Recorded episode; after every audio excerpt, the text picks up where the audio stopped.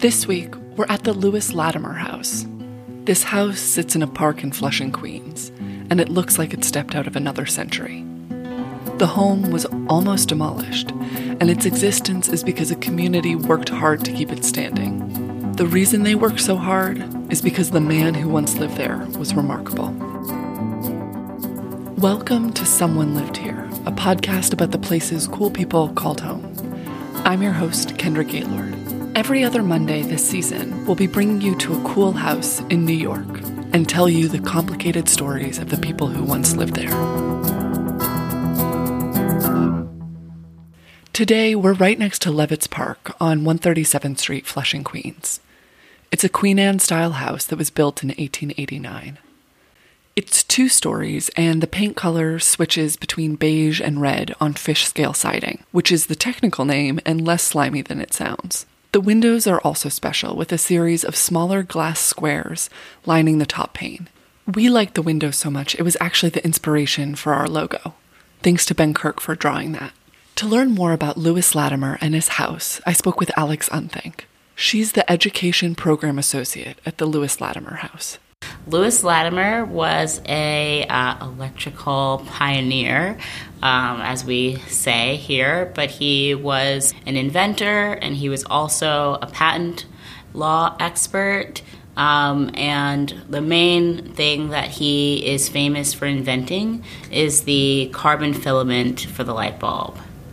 Um, so while that is certainly very fascinating, he also had a pretty incredible life story. He was born in 1848 in Chelsea, Massachusetts. So this means that at the time that he was born, um, we still had slavery in the country, and he was born free in Massachusetts, which was a free state. Uh, he lived with his mother, and he's actually the youngest of four. Um, he's got two older brothers and an older sister. And when he was 12 years old, the Civil War breaks out. Both of his older brothers enlisted in the Union Army. Um, and when he was 16, he actually lied about his age um, and adjusted his age on his uh, papers to um, enlist in the Navy to fight for the Union. Um, this is something that a lot of African Americans did, or I mean, relatively a lot. To try and add to the numbers to fight on behalf of the union. And they only conducted the census, I think, every like 10 years. So at that time, it's pretty easy to get away with fudging your numbers. And so he enlists in the Navy and he works um, on a gunboat. He was a landsman on the USS Massasoit. The ship's main duties were protecting Union ships traveling between New York and Virginia.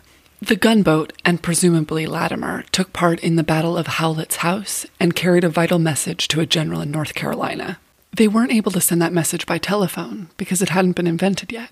But we'll get into that later. While he was in the Navy, he got interested in technical drawing. I feel like I talk about technical drawings all day. Um, not everyone's as familiar with it. So, technical drawing um, as opposed to any regular old type, is um, a drawing that accomplishes a very specific task. Um, and a pretty uh, easy to imagine example of a technical drawing is an architectural drawing, like a blueprint. Um, and so this is the type of work that he was interested in. Uh, so Lewis actually finds a job working as an office boy, similar to like what an assistant or an intern would do, um, working at a patent law office. The law office, Crosby and Gould, hired draftsmen who would turn inventors' sketches into drafts that could be presented to the U.S. Patent Office. During his time as an office boy, he would watch the draftsmen and purchase the necessary equipment and books so he could practice at home. Over his 11 years at Crosby and Gould, he worked his way from an office boy making $3 a week to head draftsman making 20. His wages as head draftsman were still $5 lower than the salary received by white draftsmen. So while he was working um, at this firm, he does actually get married to a woman named Mary Wilson, and the two of them do eventually have two daughters.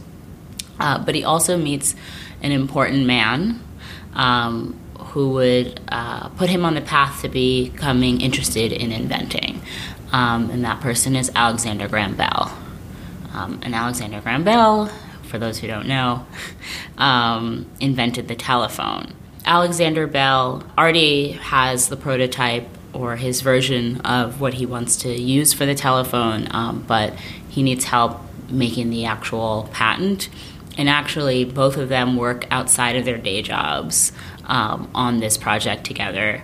And Lewis not only does the draft, but he also does the legal uh, writing that accompanies the patent.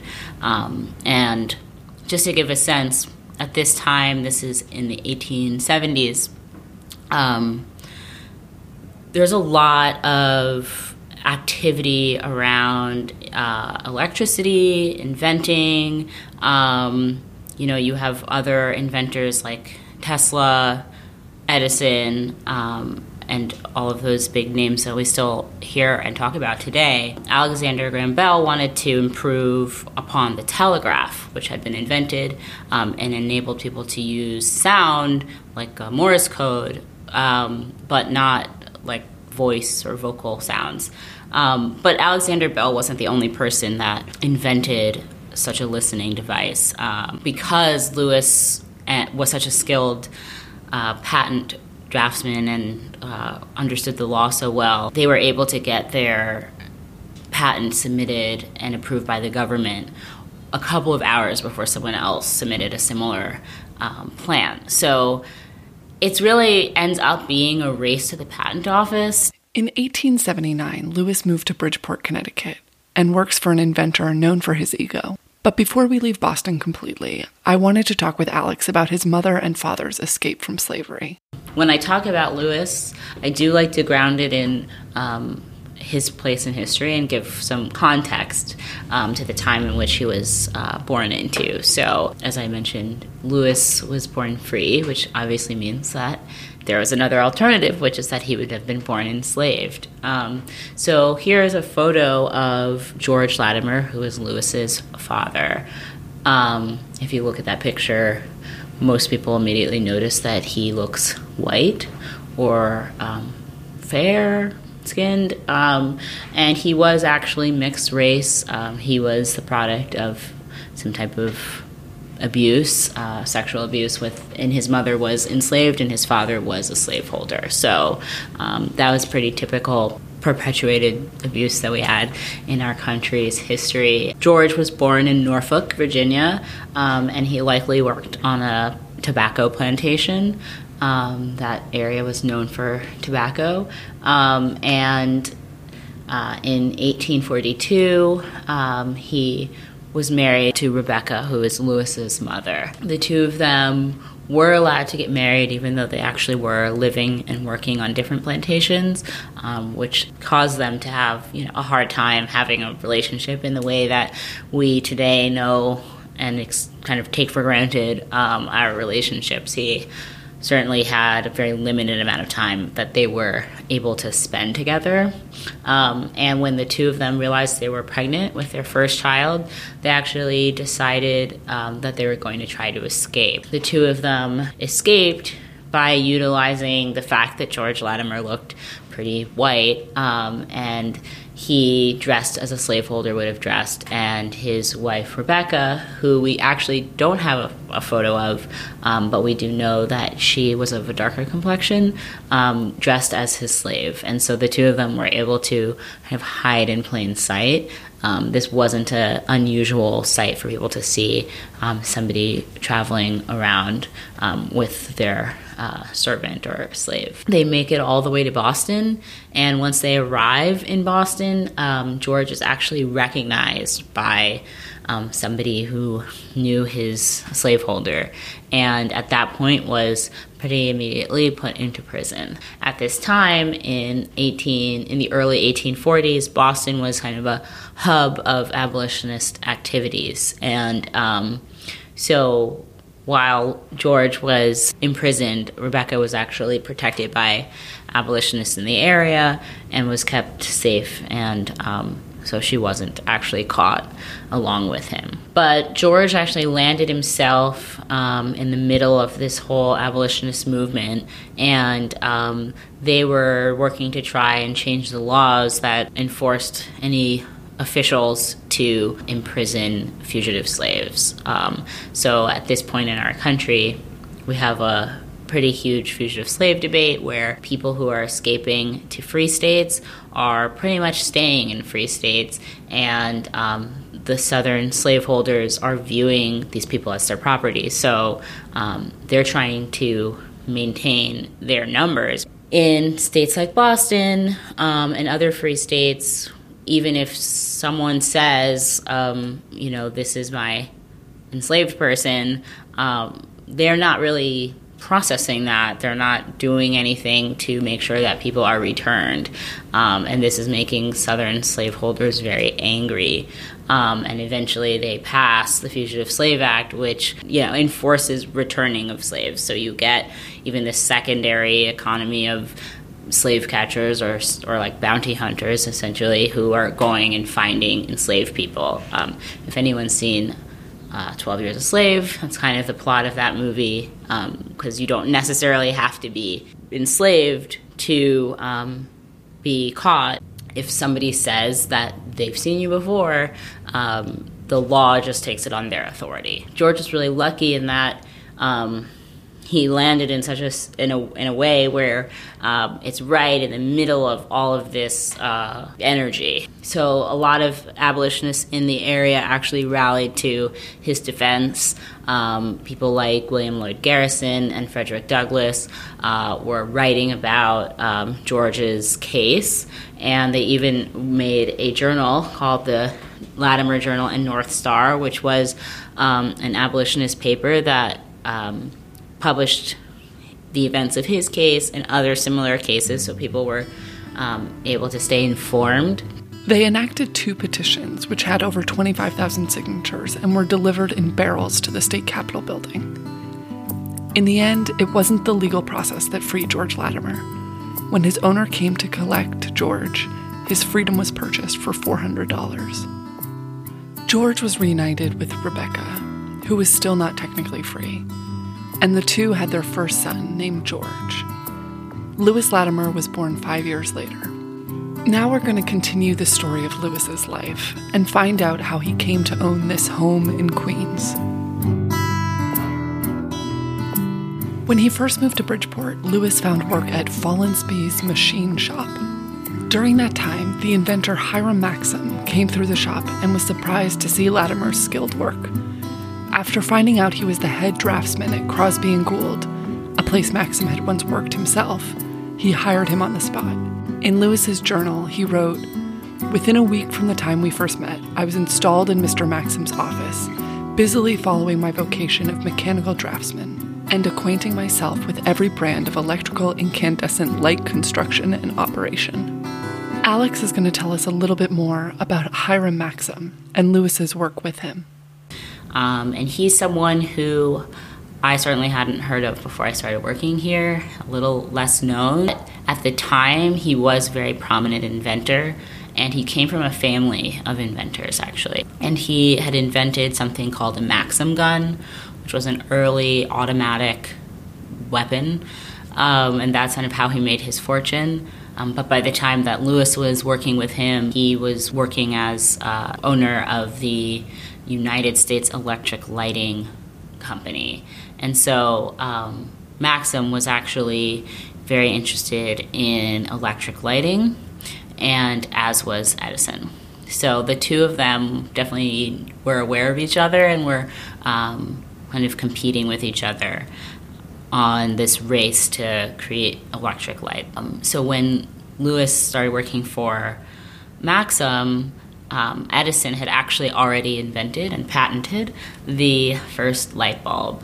Um, and so Edison's version of the light bulb, while it was very exciting that we had electric light and the day was upon us, um, it wasn't yet used in the home of the everyday American.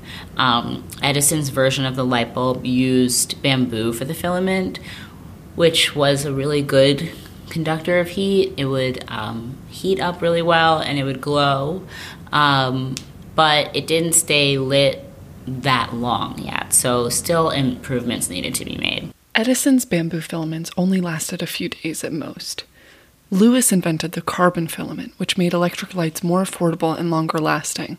He actually only works for Maxim for three years, but he does a lot at that company. He ends up being sent to oversee the installation of these electric lights um, in major buildings in New York, Philadelphia, Montreal, London. Um, so at this time, early 1870s, for an African American to not only be traveling for work, pretty much freely around, but also that he is um, serving as a representative for Maxim's company, but also overseeing, so he's in a leadership role, um, large groups of uh, workers. So um, I know that when he was in Montreal, he actually had to teach himself how to speak French in order to communicate with the workers there.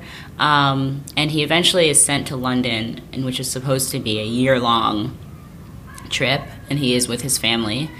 Um, and as I had mentioned um, before about the journals, uh, this is one of the few times where he kind of does speak about his personal life. Um, when he's in London, he has a really hard time um, dealing with the people there. They are extremely um, they treat him extremely poorly. And they don't seem to understand that like he actually is in charge because he invented the technology. They don't seem to understand that connection. Um, and he does write about this a little bit in his journal. Lewis finished his project quickly. The opening of the factory was supposed to take 12 months but he finished it in nine. When he returned to the us he found that his job was not waiting for him. Maxim was not known for his loyalty. Lewis briefly moved to an electric company in Brooklyn, and in 1883, Lewis and Mary had a baby girl, Emma Jeanette. Soon after that, Lewis Latimer had other big news. In his journal, he wrote, The Edison people sent for me, and I became one of the firm at 65 Fifth Avenue. Edison would have known about him. He would have probably heard about this guy who's improving his inventions at his rival company. Um, and uh, Edison was certainly intrigued. Um, and in 1883, um, Lewis Latimer goes to work for Edison um, in the engineering department as a chief draftsman. And soon he buys this house that we're in now, today. Um, but he goes to work for Edison's company, which was at that time the Edison Electric Light Company. Um, and then it becomes General Electric. Um, so Soon after he joins the company in the engineering department, he actually gets transferred to a newly created legal department. So at this point, Edison's getting sued a lot over patents and copyright infringement and all types of things. Lewis finds himself in a unique position that is that he is an engineer and an inventor and understands um, electric lighting inside and out like most other people do not. Um, but he also has over 11 years working in patent law. So he actually is uniquely qualified to represent Edison in court. So um, he's actually operating as a lawyer without a law degree. Um, and I've also failed to mention uh, he's pretty much entirely self taught um, in general. Um, so, and most people at this time, there wasn't a bar association in the same way that it so you know everyone was a lawyer, but um, it's still pretty unprecedented for him uh, to be arguing in the court of law. Lewis was 35 when he joined Edison at the Edison Electric Company. During his time there, he bought the home we are in now. He built a laboratory on the back. He had a second daughter, Louisa Rebecca.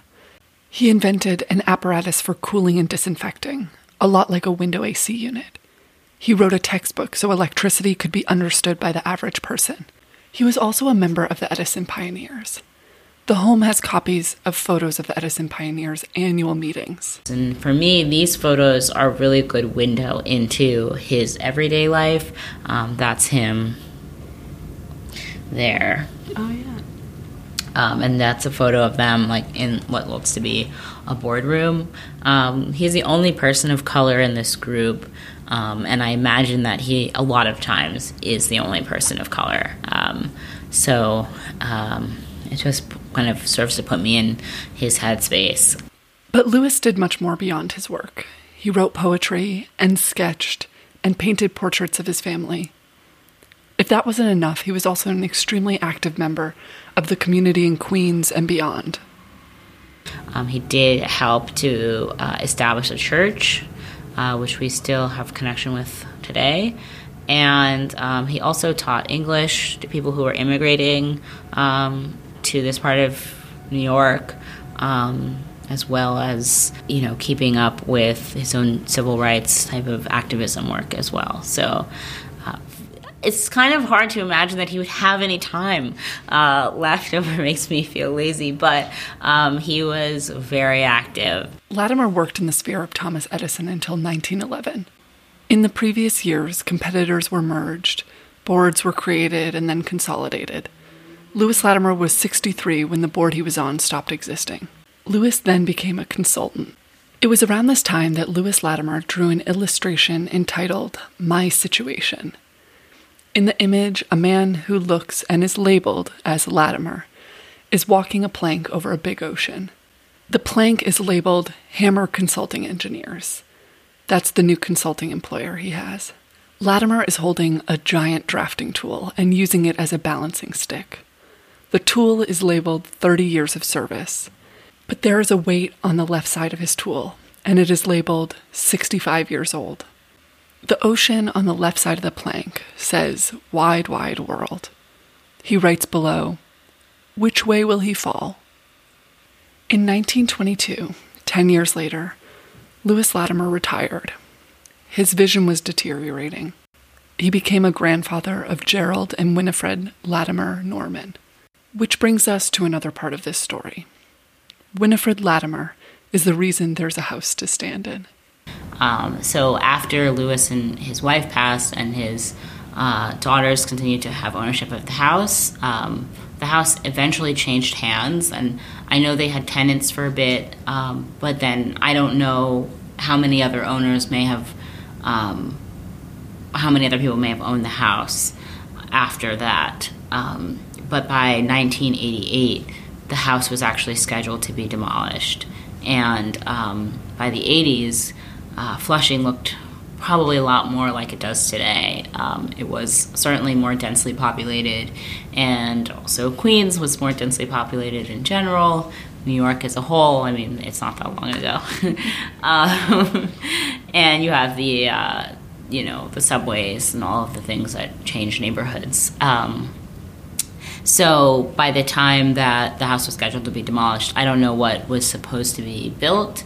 Um, if it was um, a, you know a condo or if it was a mall or something like that but um, it must have been some developers that had some power because um, Winifred was successful in getting the house landmark status. So um, she formed a committee of people. They had to prove the historical value of the home, and um, it was approved. Um, but even though it, did garner the landmark status, uh, I assume that whatever was in play, the wheels were already in motion. Um, so, in order to save the house, they did actually have to move it. Um, so, what they did was they picked it up, they put it on a flatbed truck, and they rolled it on down Main Street. Um, so, the house actually now sits on um, City Park property. Um, and that actually happens to a fair amount of our landmarks in New York. They do sometimes get moved. Um, parkland is has their stricter land land use laws, so I like to think of it as a safe haven. Um, at that point, the house actually, you know, gets moved here, sits here for a while before it actually undergoes um, the restoration. So we have some photos of the house um, as it looked like in the 80s. It does show um, the transformation of the outside. Um, the porch was enclosed, um, the siding was replaced. Um, and it looked more typical of what you see in this area and also in um, in general in suburban parts of Queens. Um, and so when they restored the house, it was a pretty lengthy process. Um, they had to redo the siding, ch- change all the windows back to what they originally would have looked like. Um, also, I'm sure they had to do some extensive work um, on the interior of the house. And there are certain things that were missing that I've seen in photos, like, um, for example, there would have been a fireplace. Um, we don't have that anymore, and I don't know at what point that would have been taken out. Um, you know, we got the shutters, new shutters. We love them. Um, and, you know, the porch, we had to take the porch back out, but there's also intricate wood carving um, on the frame of the house that um, had to have been redone. Um, so the restoration process was certainly lengthy and involved, um, but I think it really paid off because it's such a gem. And uh, I now, every time I walk around, I'm like, is this under every building? Winifred helped move the house, raise money for the museum, and even wrote a book about Lewis Latimer using his letters and journals, which we've referenced a lot today. There's one more room I want Alex to show us before we leave. And then in here, uh, this is our Tinker Lab. So today, this space is used uh, primarily as an education space. We call it our Tinker Lab. Um, and so it's essentially a maker space. Uh, we do STEM and STEAM uh, programs for kids from kind of kindergarten through 12th. This is the room that he used for his lab. So that's why we like that symmetry. uh, so this is the addition. I really like that a room that was witnessing inventions in 1890 still gets to see things being made over a century later. A year after celebrating their 50th wedding anniversary, Mary Latimer passed away. Lewis Latimer died four years later, but those years without Mary were hard. Lewis had a stroke that paralyzed half of his body. With the goal of cheering him up, his friends and family compiled his poetry for his 77th birthday. One of the poems in his collection is entitled The Worker. Up in the morning early, before the break of day, to eat if I had food to eat, and to my work away. When night has spread its shadows over the country and the town, I turn my tired feet toward home and gladly lie me down. And it's night and day and morning through each succeeding year, underneath the spur of keen necessity or the presence of a fear. A fear that haunts me ever through each succeeding year, that those who give the means to live may take the means away. The Lewis Latimer House is open to the general public Wednesdays, Fridays, and Sundays from 12 to 5. Thank you for listening to Someone Lived Here. I'm your host, Kendra Gaylord. Be sure to subscribe so you can be the first to hear the next episode on Sailor Snug Harbor, a retirement home for sailors that operated for almost 150 years. Thank you to Alex Unthank and Ran Yan from the Lewis Latimer House. And thank you to Winifred Latimer Norman and Lily Patterson for their book on Lewis Latimer. Music is by Tim Cahill, and podcast artwork is from Ben Kirk.